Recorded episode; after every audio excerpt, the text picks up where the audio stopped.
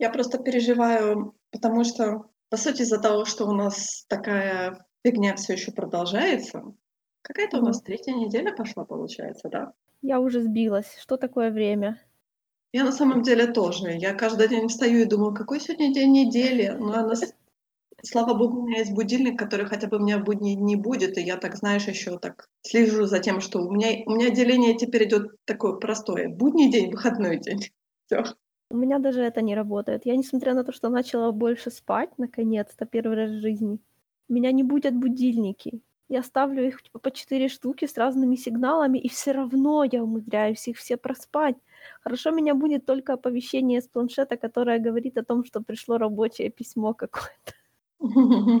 Если бы оно, знаешь, там есть, короче, в "Аутлуке", чтобы там типа предупреждение, типа, за 15 минут до встречи. Знаешь, сколько Да, раз есть. я уже вставала за 15 минут до встречи? Вот ты же ты сказала, что ты больше спишь. А это неважно. Оно не ну, всё равно, сколько я сплю. Хорошо, давай начнём с простого. Во сколько ты ложишься в среднем? В полночь! Тогда я не знаю, что тебе сказать. Тоже не знаю. Потому что я на самом деле сейчас стараюсь не сбивать себе режим, потому что я с ужасом представляю, что нужно будет вернуться на работу и ездить на работу. И я понимаю, что если я щас собью себе режим, это будет потом очень-очень тяжело вернуться в него. Так что я ложусь как обычно и встаю как обычно. Я ложусь раньше, а встаю позже. Тогда я не знаю, что я не знаю, что тебе сказать. Ты уже знаешь, ты уже пристрастилась спать. На самом деле для меня тяжелее всего это днём, потому что днём я начинаю засыпать кошмарно. Я не могу это объяснить просто. То есть мне днём я не пью утром кофе, я пью днём кофе, потому что я сижу за ноутбуком, и я начинаю так клевать носом, и я понимаю, что это капец как плохо. Я себе в прошлом году, вот как раз год назад, купила кресло, в котором этот этот год так особо не довелось посидеть. Я его купила, знаешь, с расчётом, что я буду, знаешь, книжечки в нём читать. Последние 3 недели я в нём живу. Так как у меня неудобно, ну, у меня очень неудобно дома работать, поэтому я и ну, просто я дома, мне так тяжело дома работать, господи. У меня тут вообще не настроение работать. Что я лежу в этом кресле, оно меня просто Я скоро стану такой же формы, как оно. Мы скоро все превратимся в ждунов. Да. На самом деле, да, работать дома- это какая-то какой-то ад, и тем более сейчас, потому что всё оно как-то нету такого разделения. То есть утро, день, вечер, ночь- оно всё каким-то таким сплошным потоком идёт. Да, поработала час, устала, моргнула- уже следующий день. Ну, окей. У меня вообще я смотрю на свою квартиру, я начала вот как-то вот сидишь в ней и понимаешь, что вот там нужно чё-то там разобрать, там нужно чё-то разобрать. То есть у меня квартира становится всё пустее и пустее, хотя я ничего не выбрасываю катастрофически, я просто всё раскладываю по своим местам. У меня квартира щас мега пустая. Я заходишь в ванную, там просто пусто. То есть я всё поубирала, всё оно такое красивое, пустое, и я понимаю, что у меня какая-то слишком пустая квартира, оказывается. То есть на меня это уже начинает давить, знаешь, стены уже начинают Потому давить. что у тебя котик. Да при чём здесь с котиком у меня тут своя борьба идёт. Ты знаешь, когда как ты когда ты не сидишь дома, ты не замечаешь вот кот, например, разбрасывает шерсть. То есть когда ты убираешь раз в неделю- окей, нормально. Тут я понимаю, что кот начал разбрасывать шерсть с утроенной, если не с упятеренной, э, этой скоростью. У меня такое ощущение, что нужно пылесосить каждый день, потому что комки шерсти собираются каждый день. Я уже не знаю, это уже, знаешь, такая борьба идёт не на жизнь, а на смерть. Потому что это, знаешь, борьба кота и пылесоса. Это меня уже начинает раздражать. Но, по крайней мере, ты знаешь, сидя дома, я смогла помыть 2 своих окна. У меня ещё осталось 2. Прекрасно. Молодец. Хватит о домашних заботах и хватит об этом, э, состоянии непонятном, подвешенном, катастрофически раздражающем на самом деле. Что ты посмотрела? Я посмотрела, а, "Джентльменов" Гая Ричи, "Онвард" пиксаровский, "Spies in Disguise" и "Соника". Ну и, понятное дело, "Клоновойны". Хочу тебе сказать, что "Шпионы" очень понравились моему коту, потому что там были голуби. Да, наверное, я я уже представляю. То есть он сидел он сидел не отрываясь, он сидел под телевизором, он сидел на диване, то есть у него, знаешь, глаза просто не отрывались от телевизора. Ему это очень нравилось, вообще капец. Ну, прекрасно. Но возвращаясь к тому к тому, что мы посмотрели, т точнее, к тому, что ты посмотрела, потому что я посмотрела всего лишь 2 тайтла из тех, которые ты посмотрела. Что тебе больше всего понравилось? "Соник"? Из из этого всего "Джентльмены". Джентльмены? Ну, однако. Ну, так это Гая Ричи. Ну, понятное дело. Это такой чистейший фильм Гая Ричи, вообще, в котором, считай, сплошные диалоги и иногда пара выстрелов, но он держит тебя на краю сидения, потому что он очень такой вот с первой минуты напряженный и вообще не отпускает. То есть он такой в стиле его старых фильмов? Да. Угу. Я же говорю, настоящий Гай Ричи. Нет, ты знаешь, я недавно смотрела, ну, не, насколько недавно, я смотрела «Короля Артура» его, а, который, сколько там, года два назад, по-моему, был. И он тоже мне достаточно понравился, хотя он вроде как провалился в прокате кошмарно, Мгм. но был довольно-таки интересный фильм. Я так и не поняла, почему он провалился в прокате. Я вот, честно говоря, сейчас сижу, вспоминаю. По-моему, он даже у меня ему хорошую оценку на MDB поставила. То есть это была какая-то интересная интерпретация именно этих легенд, такая она более... Но сейчас любят такие интерпретации делать, такой, знаешь, более современный подход к старым легендам. Я еще не смотрела, хоть там и есть Мэнда. Нет, там нету Мэнда. В Артуре? А, я Это ты, наверное, с А, Робин да, Гудом там путаю, да, точно, блин. путаешь. Ой, господи. А, теперь я поняла, почему ты шпионов посмотрела. Ну, Да Мэнда нет, там я было очень просто, я, мало. хотя- я просто хочу новинки посмотреть, знаешь, которые тут. А, проп- пропускаешь, да? Ну да. Не, не идя в кино. Ну, ну, Мэнда было в шпионах Да, достаточно очень, мало, очень, очень говоря. мало. То есть его так заявили, был, ну, по крайней мере, когда я смотрела фильм, я так поняла, что он был заявлен типа как главный злодей, и при этом он, ну так, суммарно его было там, наверное, минут. Мгм. Слишком много, я хочу сказать, Брюса Уиллиса, но Запутанная голубиная романтика. да, да, да. Голубиная романтика?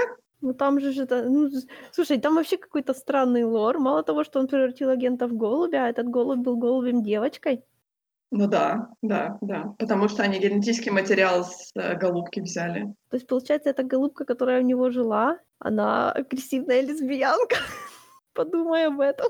Но почему это не дать такому, не Нет, дать просто, знаешь, шанса? это как-то было так неожиданно, то есть все то же самое, только лайк. Прикольно. You go, girl.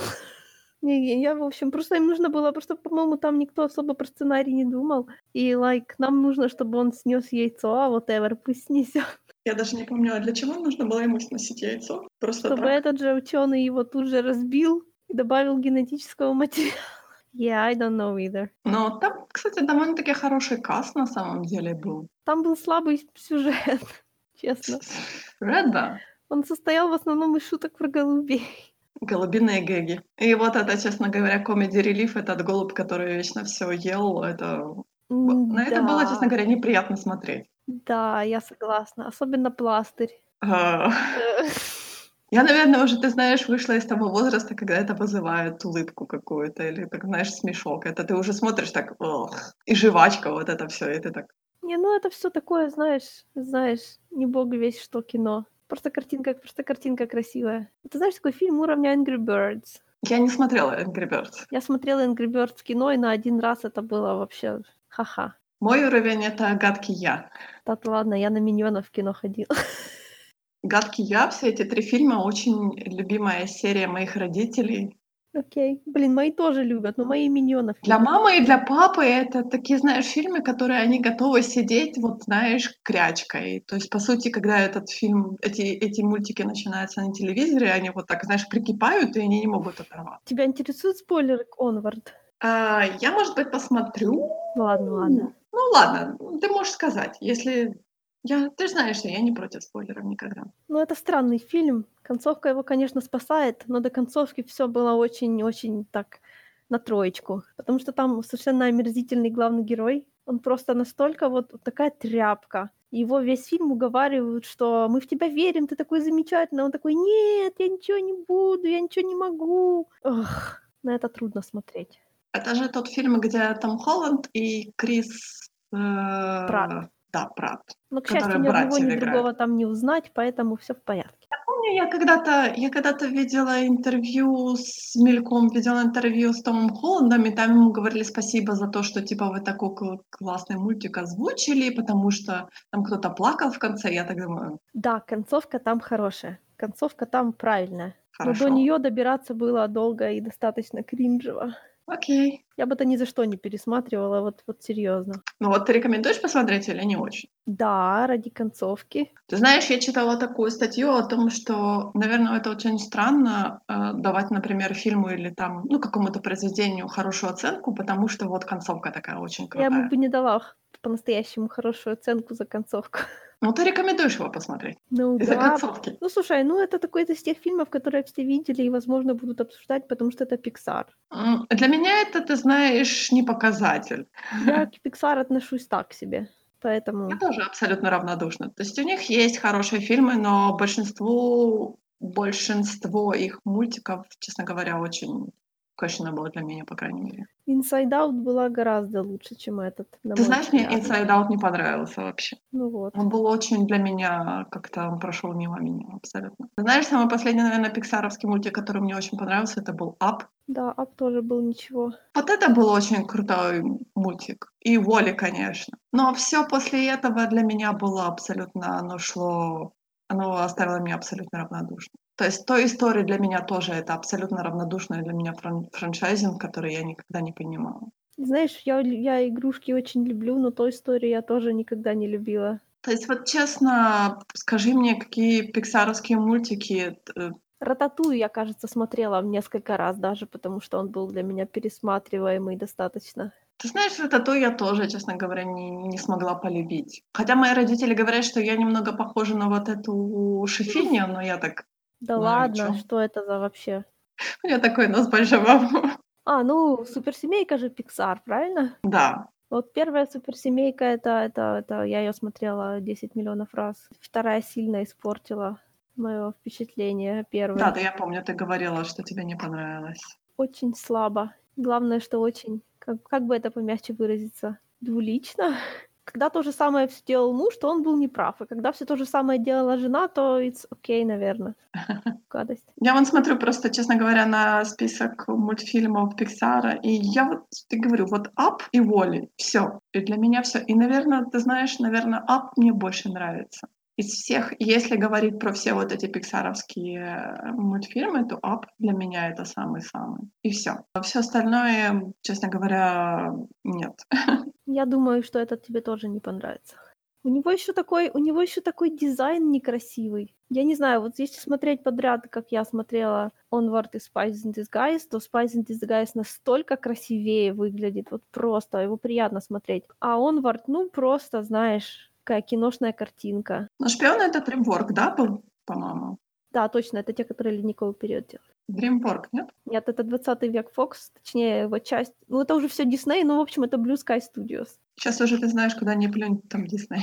Да, я упустила свой шанс попасть в Диснейленд до того, как устала от Диснея. Амин, ты была во французском Диснее. Что тебе еще нужно? Я не была ни в одном. Ты не была во французском Я вообще не была ни в одном парке развлечений никогда. Шейм, шейм, Ну, шейм. ну, Как? Я думала, ты ездила. нет. А когда ты была во Франции, ты не ходила в Диснейленд? Меня одну не пустили, а со мной никто не хотел идти. У меня было 14 лет, кажется. Ну, как раз хороший возраст. Говорю, потому что сейчас, наверное, обходной билет будет стоить где-то в районе 120-130 дол- бак- баксов. Это просто Ну, сумасшедшая я об этом не думаю. Сейчас мне все еще туда не с кем идти, так что...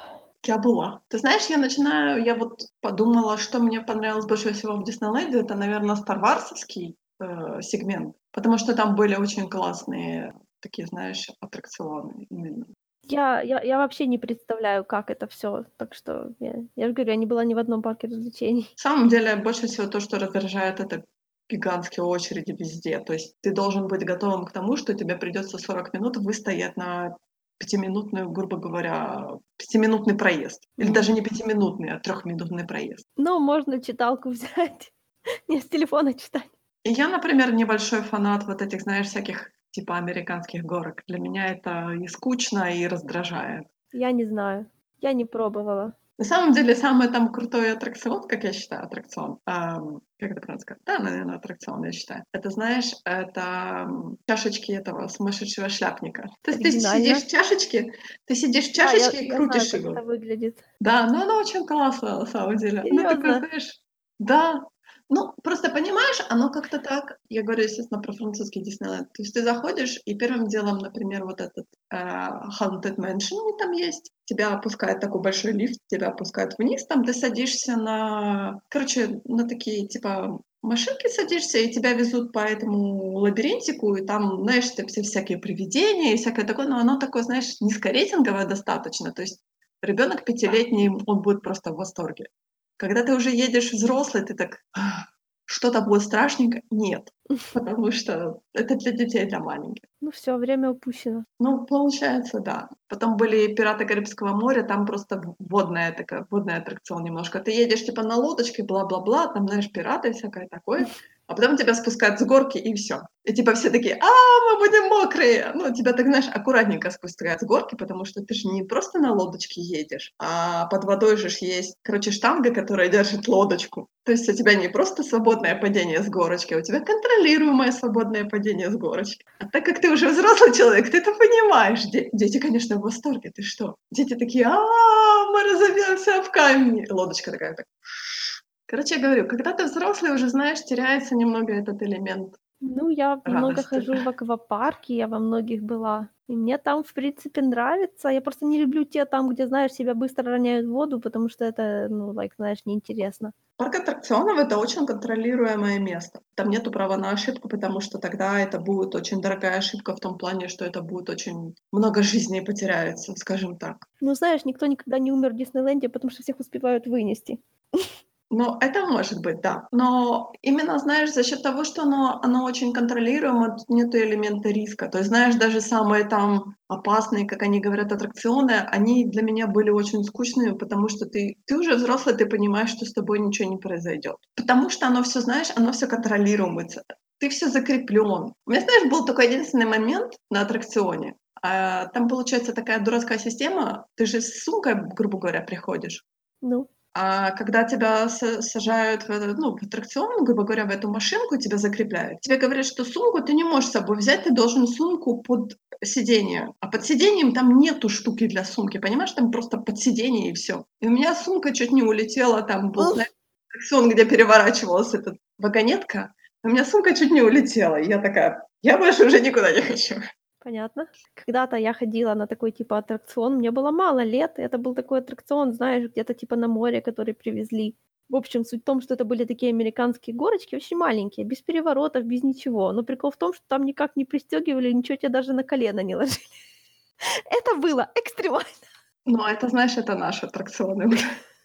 Не, ну ты говоришь, что тебе ты взрослая, и тебе ничего не страшно. Вот тебе, пожалуйста. Хочешь бояться? Это, ты знаешь, для меня был самый страшный момент был. Э, это был, конечно, не аттракцион. То есть канатная дорога просто в Ялте, получается, она из города, и она как-то поднималась то ли на какой-то горбик. Я не помню, в чем смысл был этой канатной дороги в Ялте. Там такая штука была в этой канатной дороге о том, что она не останавливалась.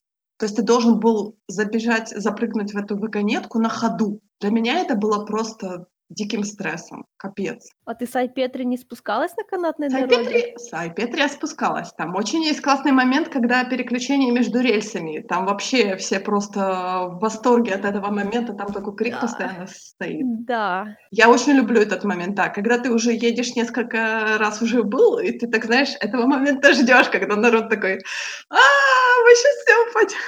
Но вот там именно вот эта Ялтинская канатная дорога, я говорю, она была за счет того, что вагонетка не останавливалась. То есть там эта канатная дорога, она постоянно вот это было движение. И знаешь, этот человек стоит, говорит, ну, она на маленькая скорость. И говорит, вы успеете запрыгнуть? Я такая, если нет, что делать? Мне страшно, черт возьми. Такой, ну, вы успеете. Я говорю, нет, мне не нравится. Он такой, ну вы уже заплатили. Я такая, да, я уже заплатила, хорошо.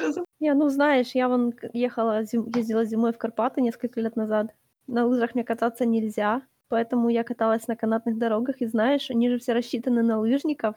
И лыжники едут там, они like в шлемах, потому что, например, на Буковеле, эта главная такая огромная канатная дорога, она наверху, это была не первая моя канатная дорога, но остальные, они заканчивались, знаешь, ну не экстремально в смысле, да, то есть там было пологое пространство, что можно было просто сойти пешочком, да, Мгм. а тут мы подъезжаем, я понимаю, что там сразу горочка, тут нужно спрыгивать и сразу съезжать на лыжах. И тут я такая, знаешь, без лыж, без шлема. Короче, то, что меня не, не долбануло по затылку этой скамьей, это большое чудо.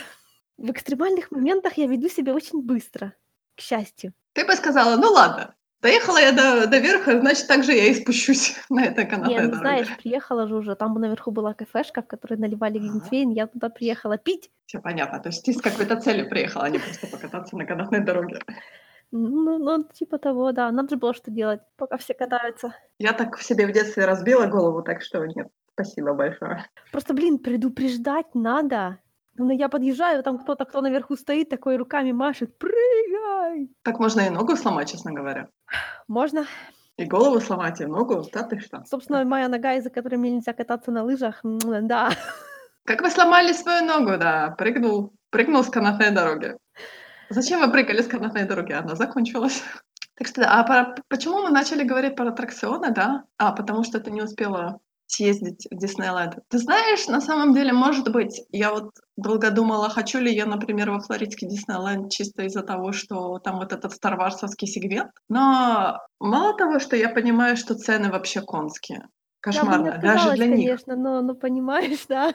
Я понимаю, да. Я просто понимаю, я, честно говоря, знаешь, тут у меня включается уже здравый смысл и взро- взрослость, которая мне говорит, что платить такую сумасшедшую стоимость за то, чтобы 5 минут буквально, ну ладно, 10 минут покататься на аттракционе, это слишком неправильно. Наверное, это моя национальная жаба, да? Ложится мне на грудь и бьет меня ножками и говорит «нет». Я бы хотела, но не настолько, чтобы потратить like, столько каких-то, я не знаю, умственных и душевных сил на то, чтобы туда попасть. Это же вообще невероятно. Я понимаю, например, если ты приехал туда, ну, по делу в те края, и, может Мгм. быть, ты, у тебя будет время туда сходить, но просто туда ехать чисто, чтобы покататься на аттракционе, нет. Да, я, я, я вообще не представляю себя, которая бы так сделала. Не знаю, что могло бы меня заставить. Вот, вот вообще не представляю. Может, если у меня будет огромная куча денег, я куплю себе тур за 10 тысяч баксов и поеду в него. Вот разве что так. Типа какой-то круизный этот.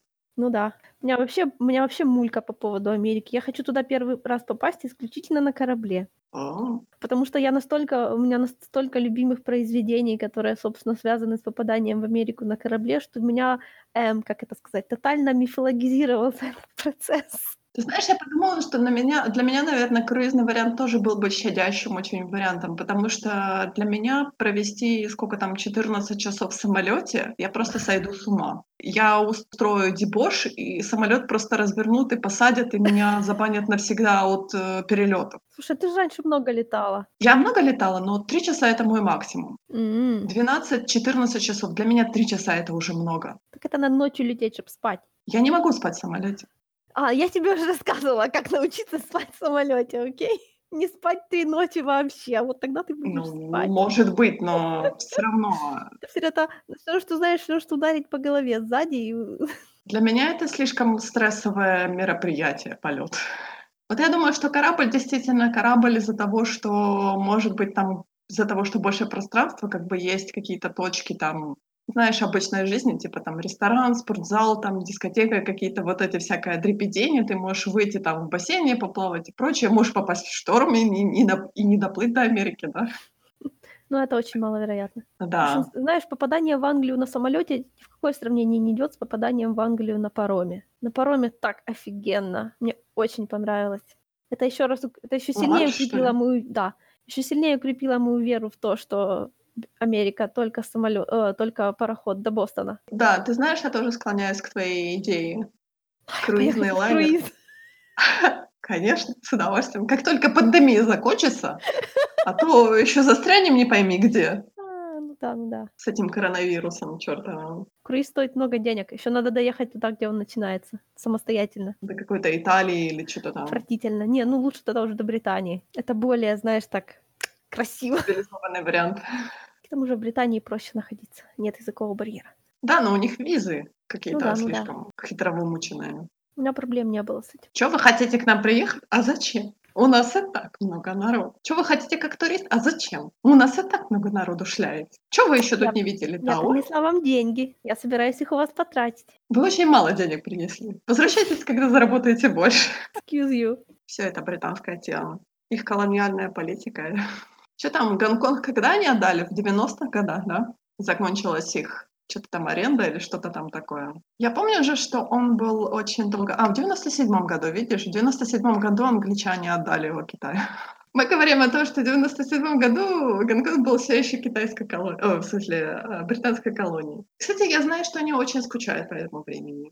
Ну, во всяком случае, частью Китая быть не хотят. Угу не считают себя. Ну, они же там привыкли, им достаточно было хорошо, они же там второй э, английский язык был у них основным и прочее. Сейчас они очень... У них же почему сейчас очень много вот этих протестов идет, так же, как и у нас были вот эти протесты? Да, колониальные страны, бывшие колонии, у нас тут своя тема, короче. Да, они очень тяжело интегрируются, хотя вон время прошло, но все равно. Меня особо умиляет, знаешь, каждый раз, когда какая-нибудь дискуссия там типа про пиратство книжек, когда кто-то осмеливается вылезти из какой-нибудь части мира, кроме like, Англии или Америки, и сказать, что э, это все не так просто, мы не можем пойти в библиотеку и взять любую книжку, как вы это делаете. То каждый раз находится кто-то, блин, вот из какой-то страны, типа из Индии или из э, Гонконга, которые говорят, а у нас есть короче, библиотеки с английскими книжками, и ты так хочешь им сказать, ребята, вы же колонии бывшие, конечно, у вас все это есть, потому что они вас не отпускают полноценно.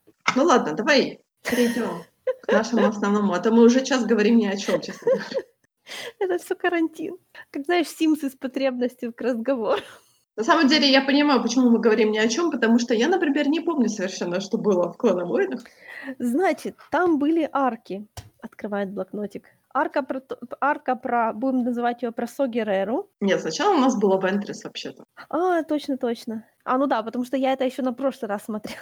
А, ну да, еще был а, Мол был, да. Угу. Вентрис Баунти Хантеры были. Да, точно, точно. Очень хорошая, кстати, была. У Вентресс была, кстати, офигительная арка. Да, ну я тебе говорила, что у нее будет арка. И это то, что на ней заканчивается, получается, вот эта арка Вентресс и bounty hunter ы, когда она еще, потом она еще спасает Обивана, и все, и на этом все. И мы ее никогда больше не видим в Клоновойнах.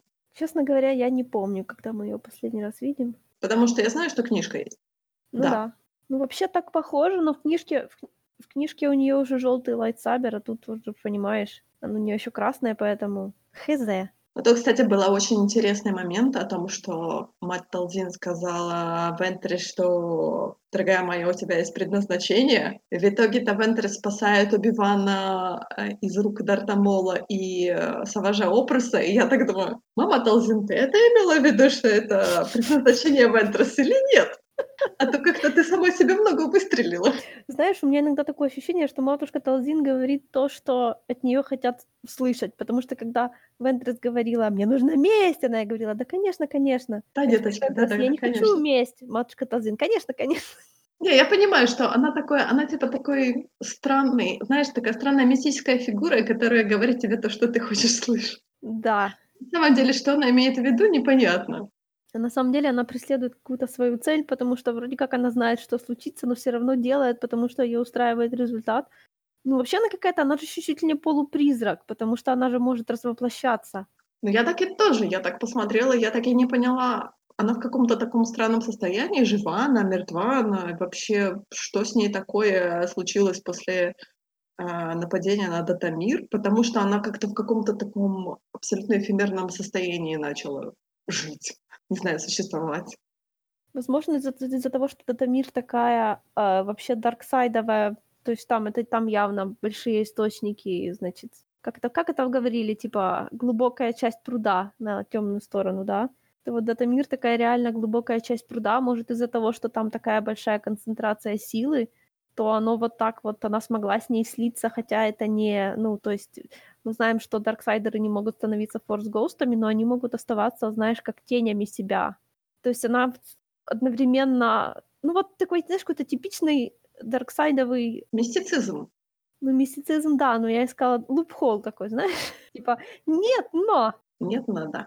Но ты знаешь, что такое интересно, потому что вот Night Sisters, они же не классические э, ситхи, скажем. Да, вообще Будем нет. говорить так, что ситхи — это у нас темная сторона. Как мы говорим, джедай — это у нас светлая сторона силы, а ситхи у нас темная сторона силы. Но Night Sisters, они как-то они используют силу как магию. Применяются ли к ним правило, которое применяется к ситкам? Наверное, нет Ну, вообще, ну, конечно, нет. Потому что это, знаешь, если если джедаи и ситхи- это организованные религии, ну, грубо говоря, да, то Night Sisters- это секта. Причём они же сами не ну, по-моему, они не форс-юзеры. Правда, как работают их луки, я так и не поняла. Но луки у них работают, наверно, по принципу бластера.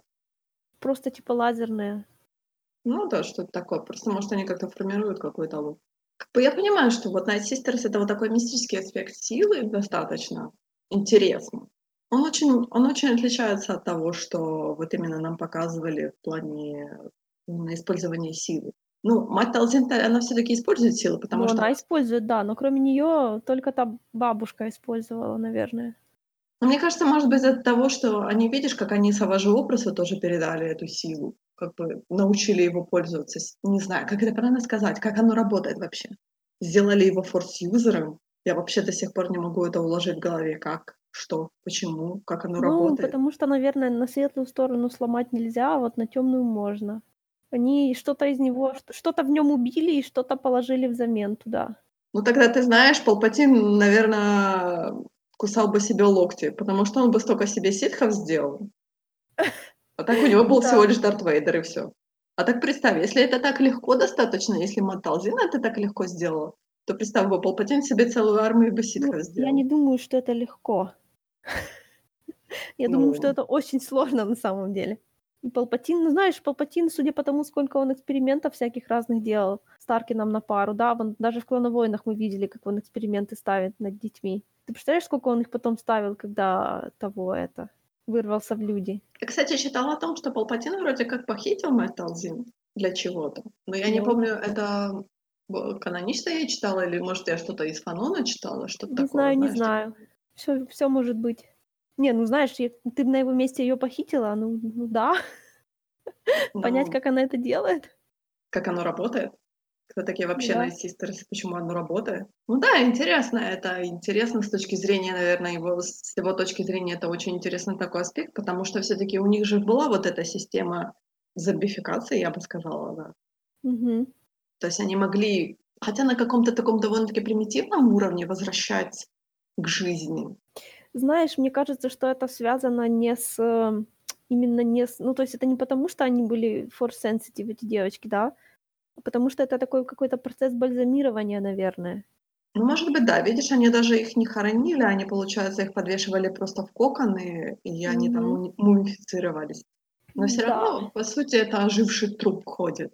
Да, это это Оживший, но контролируемый труп.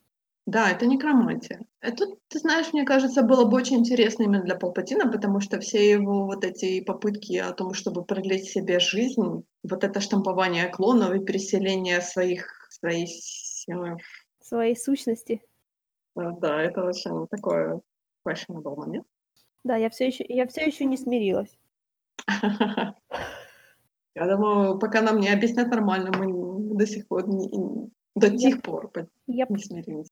А, кстати, вот ты заметила, что у ма матушки Талзин это работает в обе стороны, потому что она ещё и к тому же Вентресс немножечко очистила. Её глаза перестали быть ситхскими. Может быть может быть, как бы Вентресс ты понимаешь, мы говорили об этом с тобой, о том, что всё-таки упасть как бы легко, но и вернуться тоже, если ты знаешь этот путь. То есть, может быть, из-за того, что, э, мать Талзин как бы Вентресс использовала не использовала, она как бы хотя бы частично отказалась от мести Дуку, то есть не прямо сейчас, когда-то в будущем. Сейчас у неё не получается, но когда-то в будущем. Может, вот эта вот эта навязчивая идея отпустила, и она вернулась как бы хотя бы частично на ту нормальную сторону. Ну да, так и есть. Мне именно понравилось в том, что мать Талзин сказала, типа, мол: "А новое предназначение". И Вентресс такая: "Ну, хорошо, окей, посмотрим, куда это меня выведет". И тут, получается, да, очень интересно оно попой повернулось к матери Талзин. Yeah, well. Мне, кстати, очень понравилось, знаешь, такой момент, ты вспомнила некромантию, но тут ещё была такая именно магия Вуду с этой куклой Дуку. О да. Мне очень понравилась вот эта вся сцена с куклой, когда Дуку вообще ничего не мог делать, ему было плохо, его крутило, выкручивало и там пузырило и прочее. И он кричал на Гривуса типа: "Давай быстрей, они меня убивают". Я такая: "Деда, деда, успокойся, твоё время ещё придёт". Дуку тоже мстительный дед такой, капец. Вообще. Ну, это у них входит, по-моему, в, как это, мстительных не берут. Добро пожаловать в ситком. Вы должны быть мстительными. Это наше обязательное условие для вхождения в наш клуб. Oh, well. Ну, вот это вот, считай тогда, получается, арка на две серии у Вентрес. Я бы сказала, ты знаешь, эта арка, честно говоря, растянулась, потому что у нас еще есть серия с Вентрес, но она в самом конце нашего, получается, списка идет. Да. Не, она сразу же за. Как Вентресс стала bounty hunter ом. Да, когда Вентресс стала bounty hunter ом, и потом, когда у нас возвращается старый злодей. Я представляю себе, как народ там, наверное, воспринял в те времена, когда... Я даже посмотрела, что титры изменили цвет. Да, не, ну знаешь, когда я смотрела первый раз, это было так. Oh my God.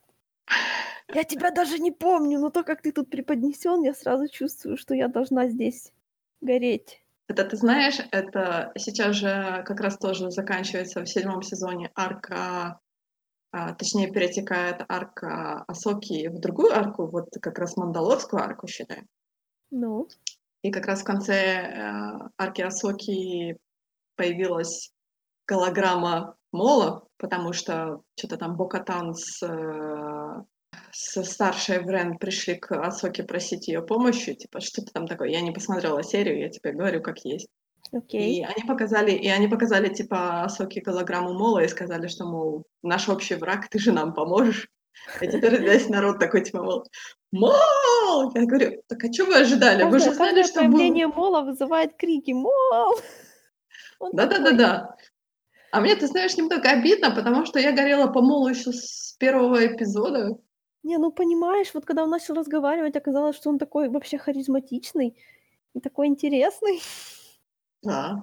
Да. Мы вообще-то об этом знали, нормально. О, Так что мне, знаешь, се- сейчас немножко так обидно смотреть, особенно люди, которые подносят первый эпизод, и они так пишут, типа, «А, «Любовь наша Мол», я такая, вот, shame on you. Так, слушай, давай договорим про Вентрес, которая приняла важное решение и обманула всех, но никого, но Да. никого не обидела. На самом деле, мне очень понравилось, какой финт ушами Вентресс сделала вот в этой bounty hunter овской арке, кстати. Да, да. Поговорим давай про bounty hunter ов.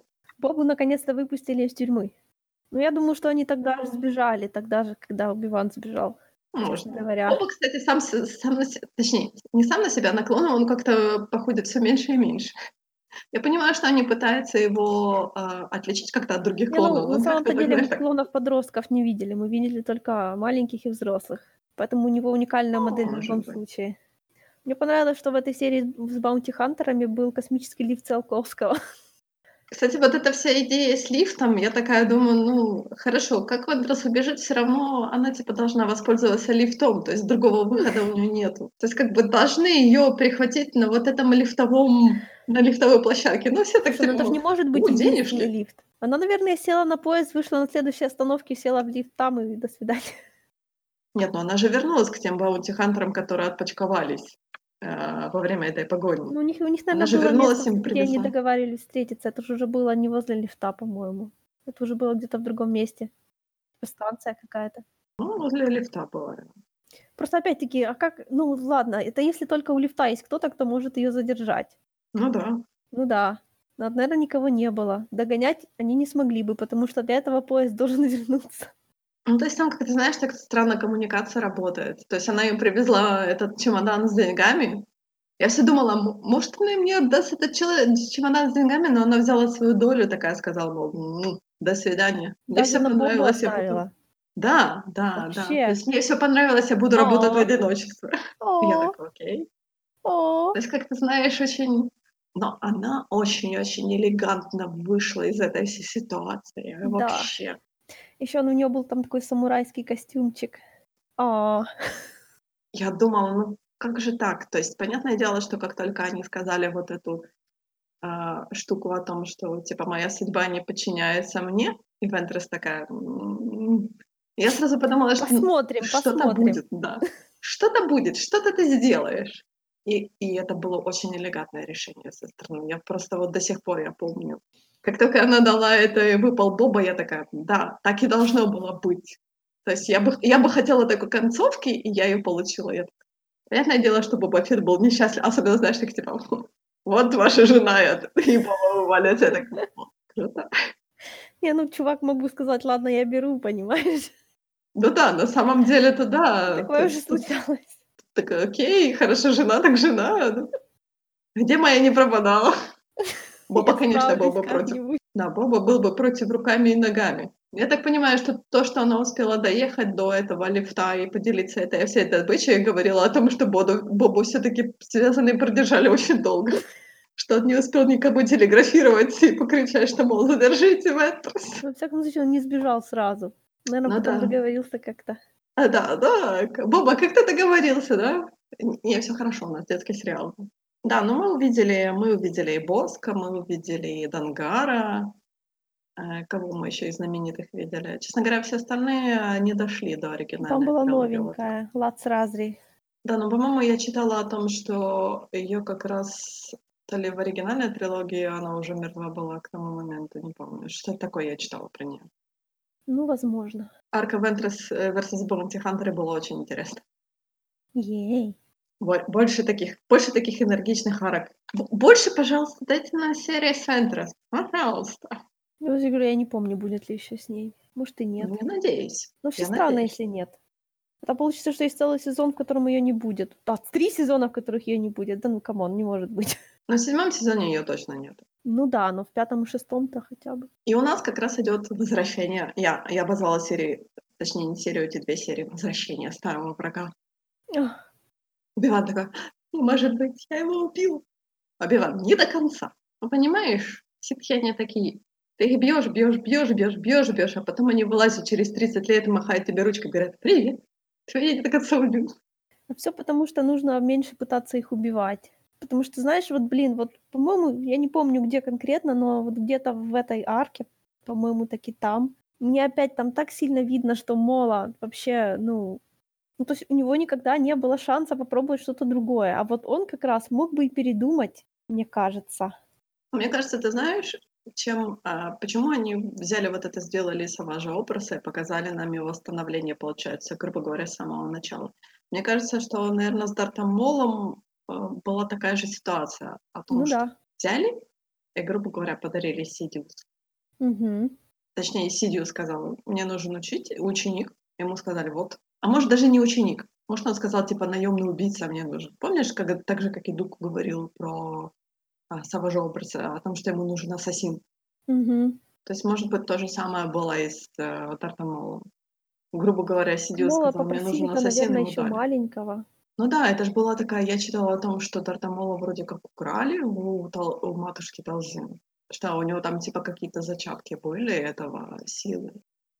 Но тут он, кстати, с такой грустью говорит о том, что типа, э, "Война клонов" началась без него.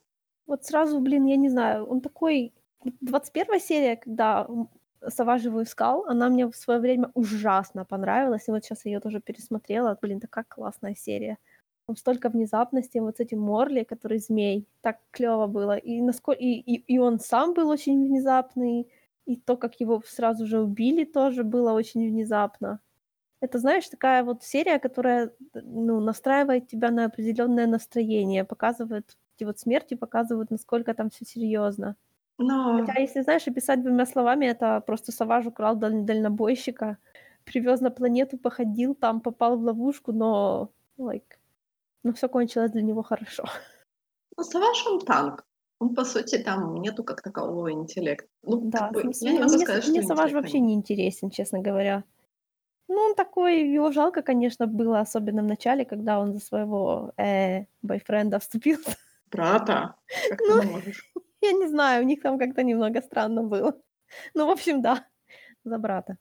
Ну, а вот на этом он, в общем-то, у меня так как и в целом закончился. Знаешь, вот Мол вот интересный такой, он как он стихами говорил. Вот зачем? Просто потому, что, вот знаешь, уже когда он начал говорить стихами, я сразу так думаю: "Блин, это значит, какая, незаурядная личность". Почему он молчал в 1 фильме? Что, не давали поговорить? Может, это, знаешь, ты слишком много говоришь, и как только он избавился от своего хозяина, он начал разговаривать? Во-первых, когда мы впервые, э, видим Мола в "Клоновойнах", он абсолютно сошедший с ума, я бы сказала так. Ну да. Там же было очень долго я помню, что я читала о том, что он же долго питался чуть ли не крысами, когда он лежал в этой шахте и что-то такое, этих без ног. Ну да, он лежал, злился и не умирал. Да, это живучесть, кошмарная живучесть ситхов. А то Да. тебя типа половины туловища, и при этом ты живой, при этом ты умираешь с голоду, и ты не можешь с этим ничего делать. И он сошел с ума. Не, ну знаешь, если смотреть на него, но он он не не слишком сошел с ума, он вполне адекватен. Ну, точнее, знаешь, как он функционирующий. Но когда его видит образ первый раз, то он, я бы не сказала, что он вполне адекватный был. Не, ну потом же ему стало лучше. Так он, знаешь, он давно ни с кем не разговаривал, все такое. Но ему стало лучше, когда его, его образ привез на Датамир. там сидел И, в карантине. да, и мать Талзин там провела над ним всякие ритуалы. Сделала ему красивые очень ноги, кстати. Собрала его, как лайтсабер собирают. Ещё, знаешь, он там он там он там такой, знаешь, тестовый Энакин. Вот есть есть был у Палпатина типаж, понимаешь, был. Такое таких овердраматичных брать и ломать. Я бы сказала, что брать и ломать это очень каверзное. Ну, в том-то и дело. Нет, чтоб наш сразу найти себе я уже, по-моему, когда-то жаловалась на эту тему. Нет, чтоб сразу себе холодного психопата найти. Нет, он находит себе таких страстных, вот прям, знаешь, таких горящие горящие умы, а потом пытается их сломать, а потом удивляется, когда это вылазит боком. Ну, блин. Подожди, но Таркин психопат, разве нет? Нет. Таркин такой же, как Энакин, на самом деле. Я не знаю, может быть, может быть, есть дефицит таких типажов. У Палпатина такие вкусы, окей? Вот наш наша, а, перевоспитавшаяся Вентрес уже, походу, чувствовала себя ответственной за за, э, Апресса, да? Я бы не ска ну, ответственная, да, в том плане, что Да-да. она его как бы создала, она должна Ну его да. уничтожить. Ну да. Почему она сразу вот это баунти взяла на него мгновенно? Yep, То есть она yep. не разрешила никому, Мгм. потому что это типа моя моя забота. Мгм. И то же самое, кстати, Оби-Ван чувствовал себя ответственным за Дарта Моул. Разве нет? Мгм. Ну, типа того, да. Когда он сразу сказал Йоде, что, мол, я, только я. И Йода такая: "Ну, окей". И как Мол говорил ему, как гнев тебя разбалансировал. О да, да, да, он М. тоже, он сказал ему такую вещь, что сила разбалансирована из-за не, ну, он сказал так, ну, что, мол, клановойны тебя разбалансировали, Не-не-не, клановойны, да. Сила, типа, the force feels unbalanced, это он сказал ещё Саважу, да? Но. Оби-Вану он тоже сказал: "Rage has unbalanced you", когда они дрались. Ну, это, знаешь, это вот этот лейтмотив, который идёт у нас с первого сезона о том, что клановойны Разбалансируют вселенную. И Мел это тоже чувствует, потому что он выпал, он, получается, у нас выпал с первого эпизода и бо под и по эту по это время, то есть его не было, получается, грубо говоря, у нас в в сюжете, и он как бы заходит как новый персонаж, который это всё может нам заново рассказать. Да, живой живой свидетель перемены. Да, свежее лицо такое, которое заходит и понимает, что тут всё очень изменилось без моего участия, и как это всё нужно двигать, как это всё Ну, он заходит, он сразу зашёл, честно говоря, с большого драматического момента. Ну Типа, да. мол, как как призвать джедаев? Вырезать всю деревню легко. Никаких проблем. Ну, как бы да, то есть Полегче, полегче, чувак. Может, э если бы Оби-Ван не сам один поехал, знаешь, как бы чувствуя ответственность, опять-таки, большая ответственность Оби-Вана, он за всё чувствует себя виноватым. То есть если бы Оби-Ван, например, взял того же Мейса Винду или того же Энакина, то как бы вот этот весь процесс знакомства заново произошёл? Выжил ли бы Мол? Это была судьба Оби-Вану подраться с Красным Мечом. Это была судьба Оби-Вану встать спиной к э, как это, спиной к спине с Вентрес. Ау, ау, ау. Муа. Ты знаешь, я всё ещё злюсь на то, что они нам не дали нормальный пэринг. Ну, типа, да. Хотя она сказала, что он не находит его привлекательным. А, У неё странные вкусы, окей. Не обманывай себя. Да ладно. Я не верю, что ты перед всеми снимаешь юбку. Только перед Оби-Ваном такое было. Да-да, кстати, да. Так что не надо себе врать, Вентрес. Ты же видела, как он трёт бороду. Вот чё нам не дали этот пэринг, а, скажи мне, пожалуйста? Ну, потому что у них были другие планы, они не стали их переделывать. Понятное дело, что как бы это тот персонаж, который не должен дожить до оригинальной трилогии. Мгм. То есть нам нужно её убить как бы на виду у всех, чтобы вы все знали о том, что не просто там за кадром где-то там, а чтобы все знали, как она умерла, почему она не дожила до оригинальной трилогии и всякое такое прочее. Не, ну есть Ну, люди, которые которые, ну, не знают, что она умерла на самом деле, да. потому что надо книжку читать, а не, даже не «Клан войны» смотреть, а книжку читать. Ну, мне кажется, ты знаешь, в интернете сейчас очень легко, типа, загуглить, а что случилось с Вентрес, и тебе выдаст Ну там да, увы. 10 тысяч видео. То есть это, это судьба таких персонажей, которые были придуманы, грубо говоря, для клона войн. Хотя вот, например, Асока, как бы, ну, мы не знаем до сих пор о ее судьбе. Что же все-таки с Асокой случилось? До Соки мы еще дойдем. А, Давай перейдем к терроризму. а, я не хочу, мне не понравилась эта арка. Вообще-то я хотела, я хотела Ну. спросить, а где во всей этой арке был Бейл Органа? А что, он должен был там быть? Ну, это же Альдаран, нет? Нет, это был Андерон. А, Андер. А я сидела и смотрела, думала, что ж такое?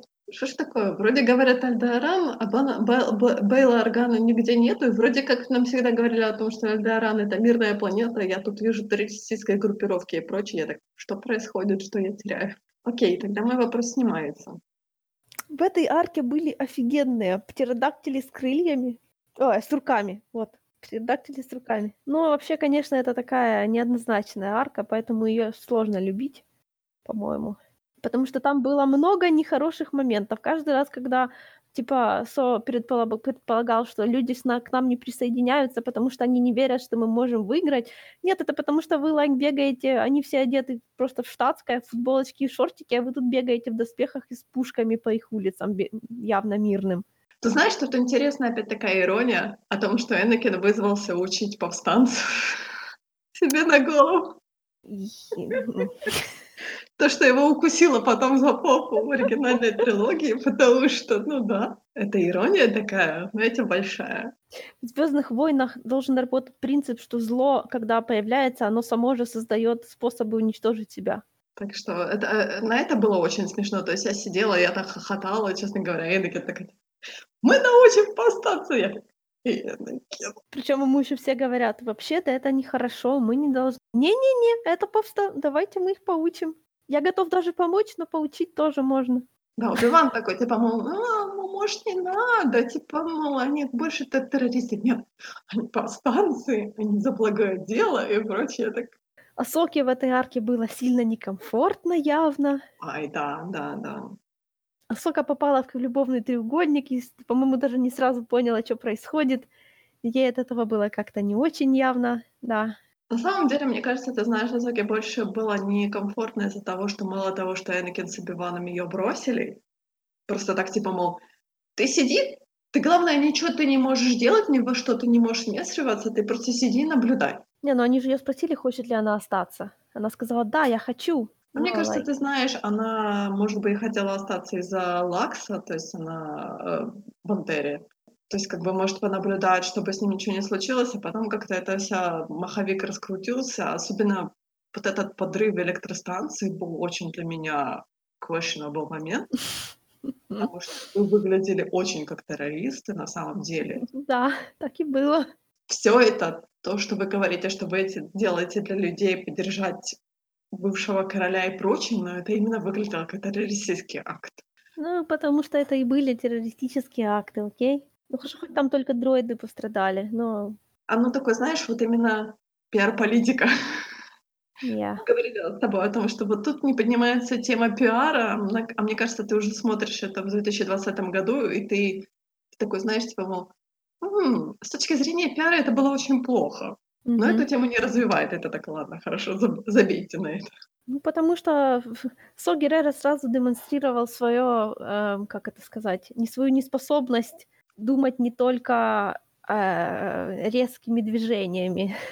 Вот он как-то, знаешь, все или ничего. Тогда у меня вызывает вопрос, потому что, понятное дело, что я знаю Сугереру, например, Rogue One.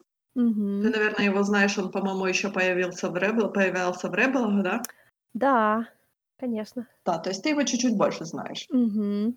Для меня в Rogue One он был, э, то есть как бы, как его ребелы прогласили террористом, потому что он делал все слишком активно, слишком много людей страдало и прочее, прочее, прочее. То есть понятное дело, что у нас тут идет как бы война, и без этого не обойтись. То есть он такая очень, как это правильно сказать, активная ячейка Ну, он радикал.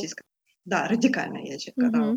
Тут он, честно говоря, показывает абсолютно всю неспособность и именно управлять своими людьми, мне кажется. То есть Мгм. то, что его сестра делала, понятное дело, что это тоже, знаешь, именно слишком слишком, наверное, экстраполировано. То есть, знаешь, они типа э, ну, по сценарию они противоставлялись друг другу, то есть Стила и Со.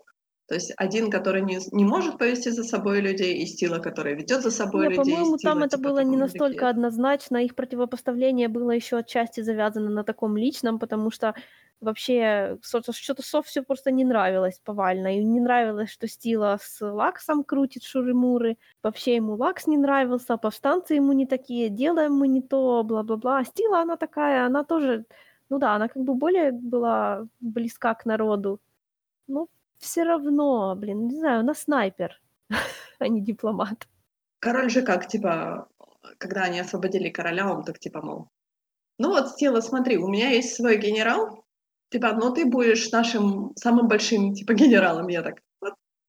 Ну, И потому тот не и то знаю, и пот тот старый и тот старый генерал такой: "Ну, окей, хорошо". Я так: "Вот, ты человек с большущим опытом ведения военных действий и просто так преклонился перед этой девчонкой, которая там, ну, не знаю, пару месяцев, может быть, они ведут эту повстанческую войну. Ну, хорошо, ладно, point". Такое бывает. Когда ты смотришь, э, эту арку, смотришь на Стилу, и я так себе говорила о том, что извини, девочка, но мы про тебя ничего не знаем, про Гван ты нигде мелькала. То есть, э, то есть я её уже похоронила с первой серии. Yeah. Причём её убили Со и Асока вместе. Да, да, да. Случайно. Всё же это я не мне кажется, что это неоднозначная арка, вот по-всякому неоднозначная. Она, я говорю, она интересна тем, что, получается, Энакин сам себя за попу укусил. Вот этим Ну она интересна. Ну да, типа того. Ам. И что Асока передумала н н насчёт Лакса полностью. Ещё как Энакин ей говорил: "Асока, тебе нельзя привязываться". Fuck you.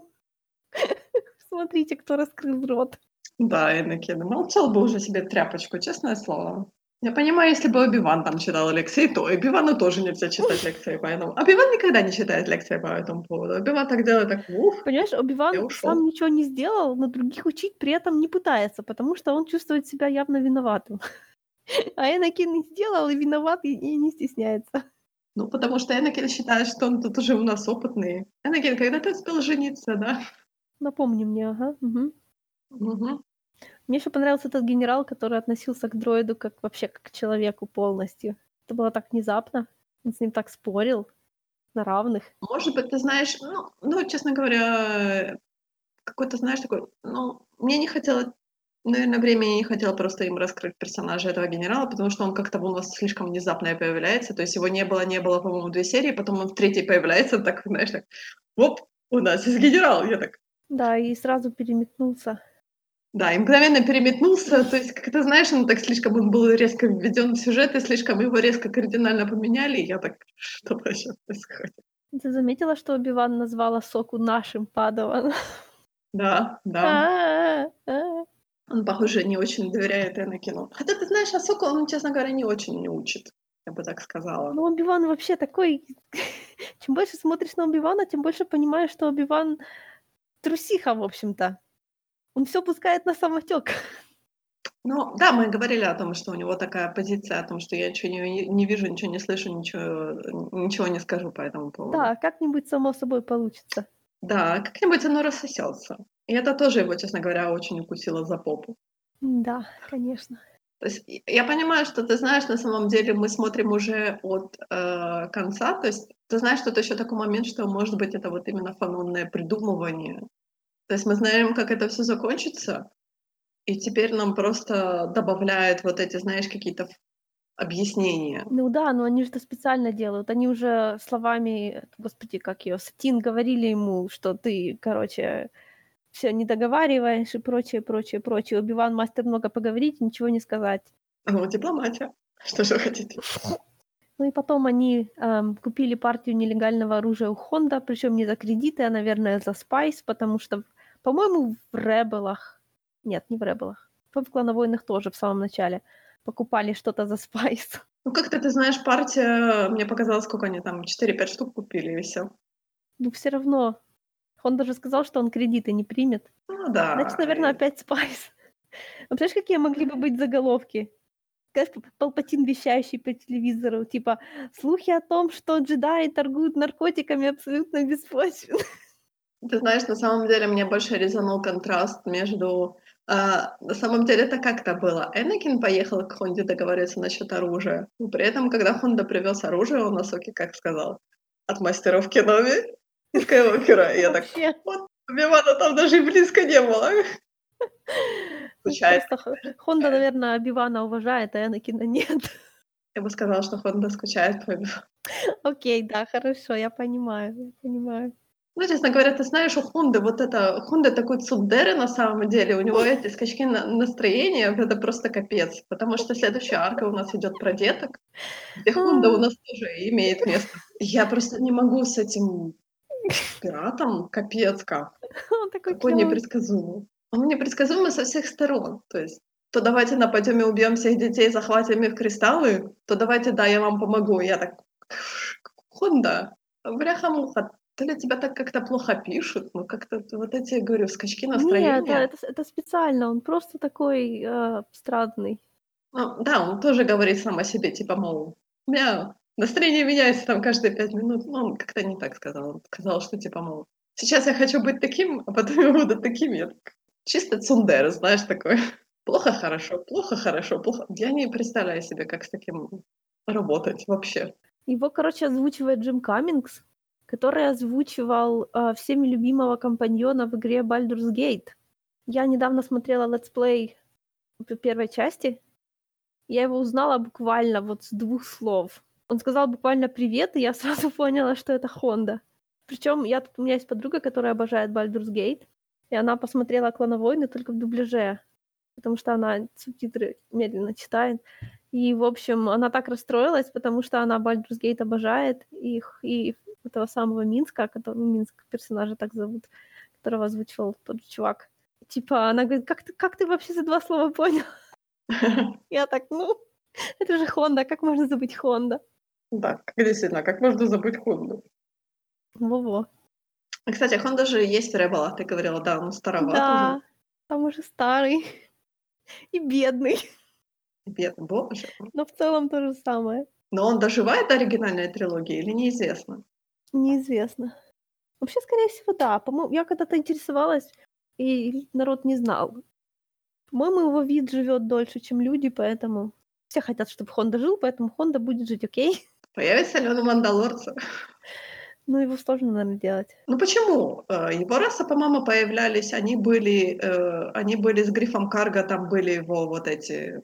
А, ну, блин, не дразни меня, окей? Ну, я думаю, почему бы и нет, потому что в Мандалорце, в Мандалорце, честно говоря, перекочевывают очень много народу из Клановоин, из Ребелов, и я так думаю, почему? Почему бы и нет? Раз Хонда может, Не, ну, в принципе, знаешь, я говорю, но Хонда все еще пират в Ребелах? Да. Или типа пенсионером стал? да. Он просто такой, там, такой, знаешь, неудачливый уже явно. Мне там было жалко. Ну, слушай, тяжелая жизнь, тяжелая. Ну, конечно, тяжелая жизнь. Если ты каждые пять минут меняешь, у тебя меняется настроение. Как же тут деньги заработаешь? В общем, давай поговорим про падаванов. Да, что про них говорить? Падаваны. Ну, для начала, Илум. Ты да, вообще Илум. представляешь, как, как, Илум, как было да. человеку, который смотрел «Клоновойны» в Fallen Order попадать на Илум? На самом деле Илум это же вот эта планета, которую в э, Force Awakening превратили вот в эту... Мне же там говорили, что это типа Илум — это нет более святого места для джедаев. Поэтому неудивительно, что Палпатин хотел его изгадить.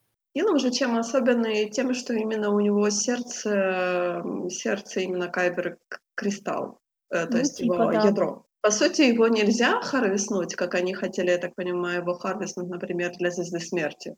Но если бы они начали э, выбирать ядро, то планета бы сама взорвалась. То я, да, так- проще, проще было построить станцию вокруг планеты. Я знаю, что по хронологии они станцию вот сейчас в хронологии Мандалорца они как раз начали строить эту станцию. Ну, уже ж даже в Fallen Order, блин, видно, как они этот, э, как эту траншею начинают делать. Ага, даже уже в уже. это По-моему, да. Не, в Fallen Order прямо это место было таким вот, вот сложным, знаешь. Оттуда и выбраться было сложно, и то, что там происходило, было прямо так драматично, и там была одна такая неприятная драка. Ощущение загаживания империей планеты очень сильное. А, там Калцеста сбился с инквизиторами? По-моему, по-моему, там на Илуме инквизиторов не было. Там были вокеры, там была куча кату-дету. Это, э, получается, там были просто имперские силы, как бы как Mine Corporation, то есть они Ну именно да, для да, смерти, я так понимаю. да. Ну, точнее, это мне не рассказывали, что конкретно они там делали. Все ломали, вот, вот что они там делали. Наверное, знаешь, был план о том, чтобы э, не бегать по всей галактике, собирать эти кристаллы, а именно, например, харвестить Илум, но вот у них не вышло. То есть они отказались от этой идеи.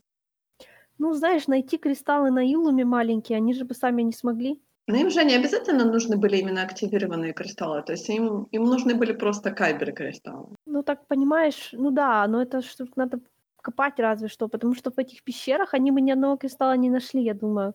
С этой джедайской магией, когда только ты видишь только свой кристалл, а другие не видят его. Ну, кто бы из них мог там найти кристаллы? Они бы их путали со льдом и все такое. Вообще, Сока там себя так уверенно чувствует. Я думаю, она там два раза уже была. Потому что у нее уже два меча. Ты знаешь, мне кажется, Асока же любимчик Йоды. Так что я думаю, что Йода ее часто отсылал с, де- с детками копошиться. Ты заметила, что Йода заходил не так, как все? В каком смысле? Он всех ждал внутри.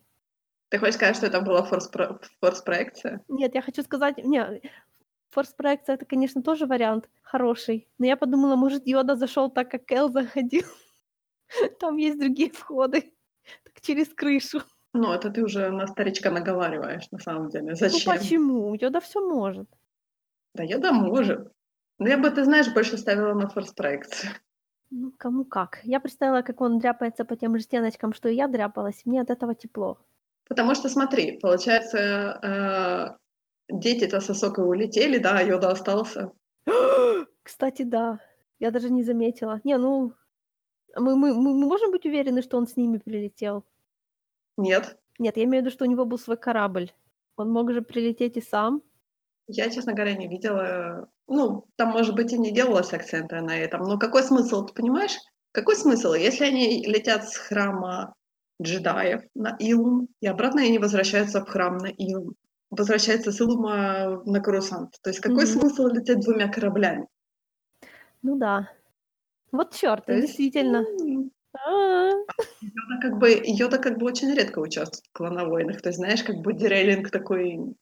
Интересно, интересно. Потому что я посмотрела на все, я подумала, что, может быть, это все таки force projection такой, знаешь, типа... Ну вот ему- теперь, когда ты сказала, что он с ними не улетел, ну да, похоже на то. Если бы он улетел с ними, то вся бы эта арка закончилась намного быстрее. Ну да. Он бы их выкинул просто.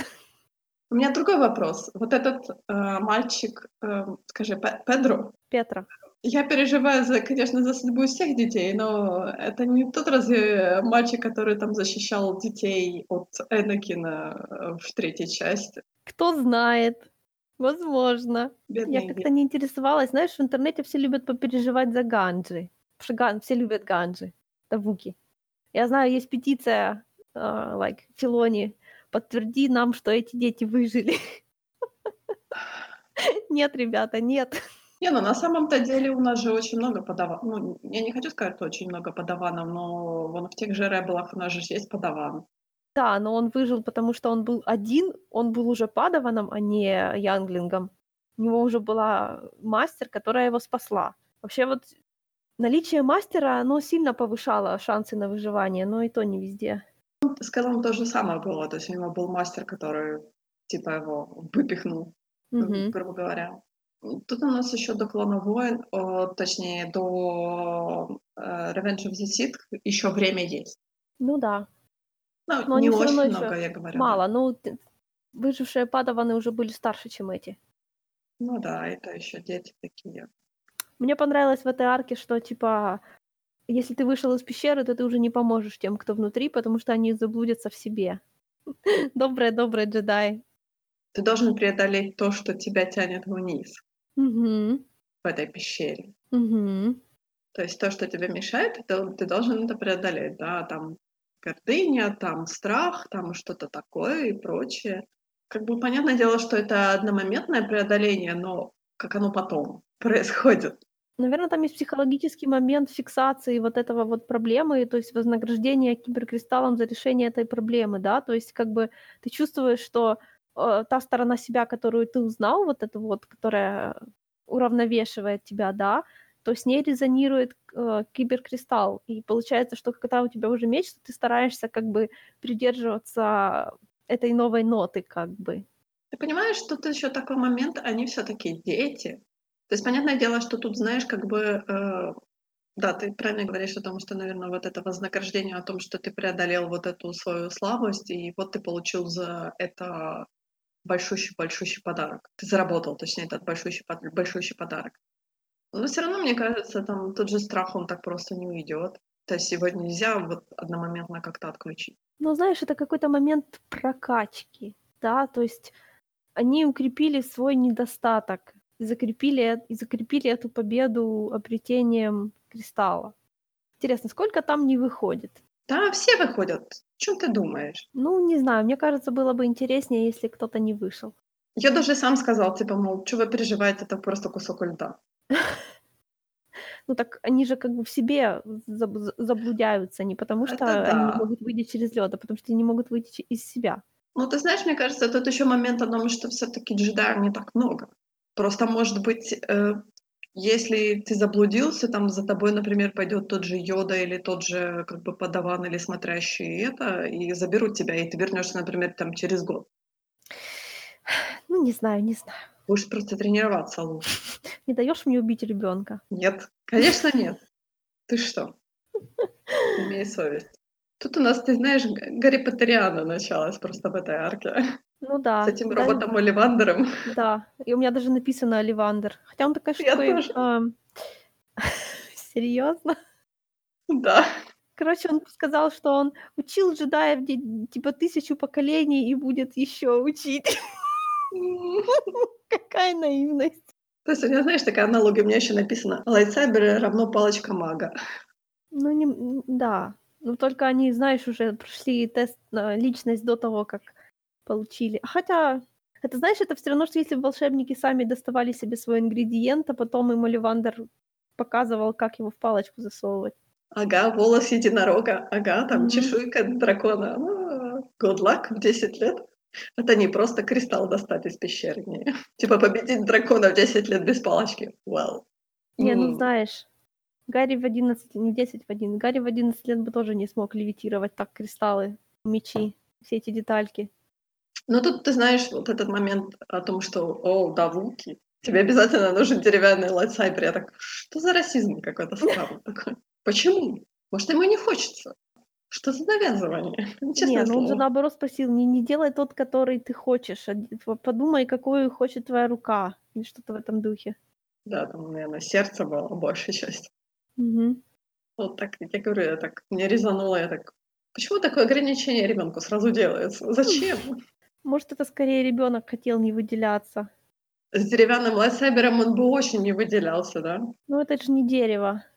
Ну, точнее, это дерево, это типа Но это орнаментное было. твёрдое, как металл. Да, но там оно было, когда он собирал свой lightsaber, я увидела о том, что он, получается, собрал, а, металлическую сердцевину, вот эту всю, а потом вот Мгм. эта деревянная часть, она была просто как орнаментальная, то есть он сверху всё поодевал, типа как в чехол. Знаешь, если б меня больше интересовали эти детали, вообще в Fallen Order очень, а, полностью "реалистичные" в кавычках эти мечи.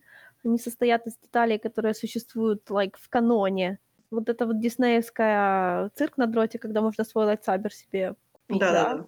Вот там можно, ну, там в Fallen Order всё то же самое, что в Диснейленде. Тебя это пугает? Меня немножко. На самом деле я понимаю, потому что это всё должно продаваться. Ну А да, это такой адский консюмеризм, кошмар. Да, э, я иногда, ты знаешь, в "Инстаграме" или там в "Пинтересте" я натыкаюсь, то есть делают lightsaber ы на заказ. Там имеется именно такая, знаешь, ярмарка тщеславия. То есть там такие, Я знаешь, engraving и прочее.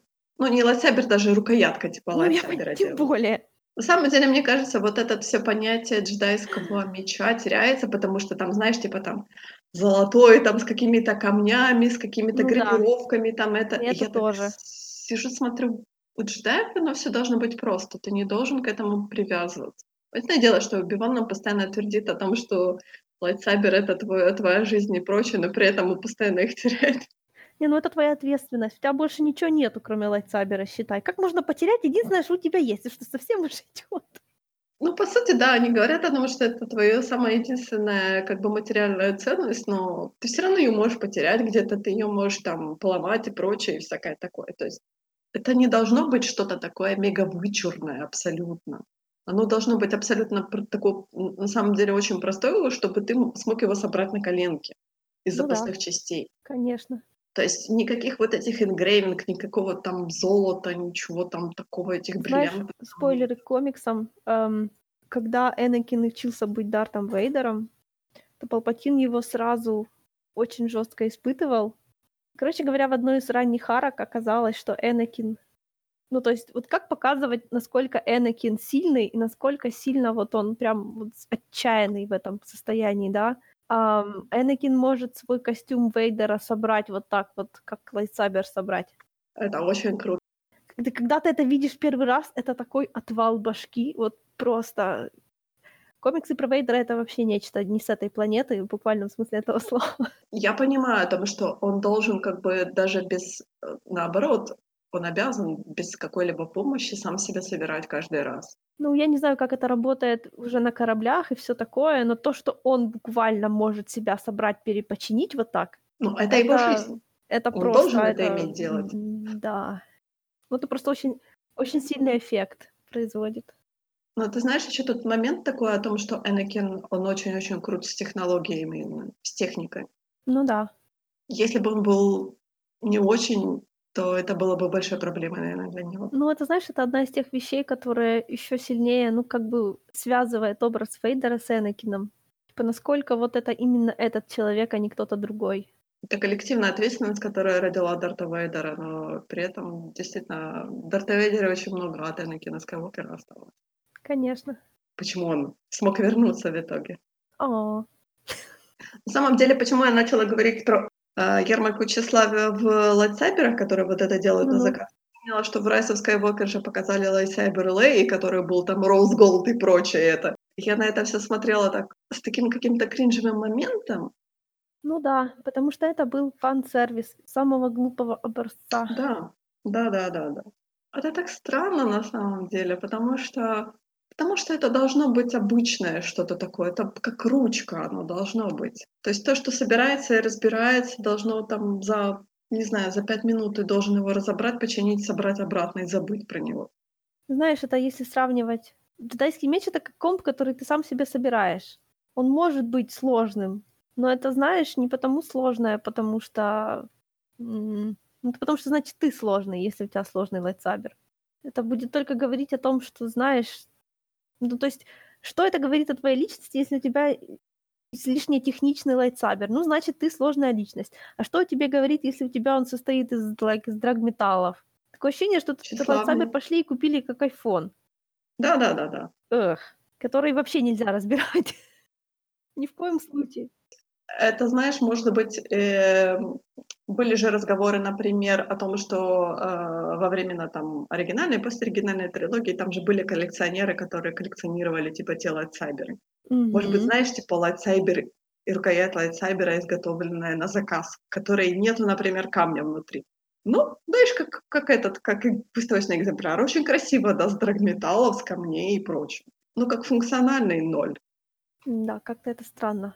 Я ещё когда на это всё смотрела, вот как они получали свои мечи, то я подумала, что всё-таки вот они их получили как ну да, у них получилось приключение, что они с ними выживали. На самом-то деле, Мгм. когда получаешь свой сабер, то это больше церемониально, чем, в кавычках, "настоящее", пока тебя в поле не выпустят. И вот насколько в Fallen Order был была связь душевная с lightsaber ом, да, потому что он там был оружием выживания, буквально. Вот наско... насколько хорошо там вообще прочувствуется джедайство в Fallen Order, потому что ты твой lightsaber - это просто это единственное, что у тебя есть. Поэтому, хотя ты сам как игрок, конечно, не можешь ощутить с ним связь, но всё-таки то, что он тебя вот так вот защищает, и то, как легко там умереть, вот ты со своим lightsaber ом, вот я просто не представляю, как можно было бы лучше донести вот эту связь, чем как через игру. Ну, это уже, знаешь, это уже, э, тут уже как бы такое экшен, экшен время, потому что ты не сидишь на месте, знаешь, там постоянно там в той же школе не учишься с своими же учителями и прочее. То есть когда лайсайбер у тебя более такой именно церемониальный, Ну как у да. этих детей должно было быть, по сути. И Тут уже более такое, такое время тяжелое. Меня в 8 серии долго мучил вопрос, я так на него и не получила ответа. Кому Хонда хотел продать Асоку? Если он сказал: "Ну вот классно, я тебя захватил". Ну, то есть типа: "Ты джедай, еще и женского пола, у меня есть на тебя покупатель". Это ты так сидишь, думаешь: "Блин, что этот покупатель собирается с ней делать? Почему ему важна женщина? Он размножаться с ней собирается?" А потом он добавляет: "И неважно, живая или мертвая". Так сидишь: "Что, простите?" Да, он же еще добавил о том, что он же рассорился с э, Дуку. Типа, Дуку почему-то имеет на меня зуб. Я так думаю, что это так? Почему тебе так кажется, Хонда, дорогой мой? Поэтому хотел подать продать Асоку какому-то некрофилу, я я не знаю. Может, Хатан? Не Не знаю. знаю. Ну, Хату-то зачем мертвая тоже? Эта тайна останется покрытая мраком. Может, Хонда просто ее запугивал.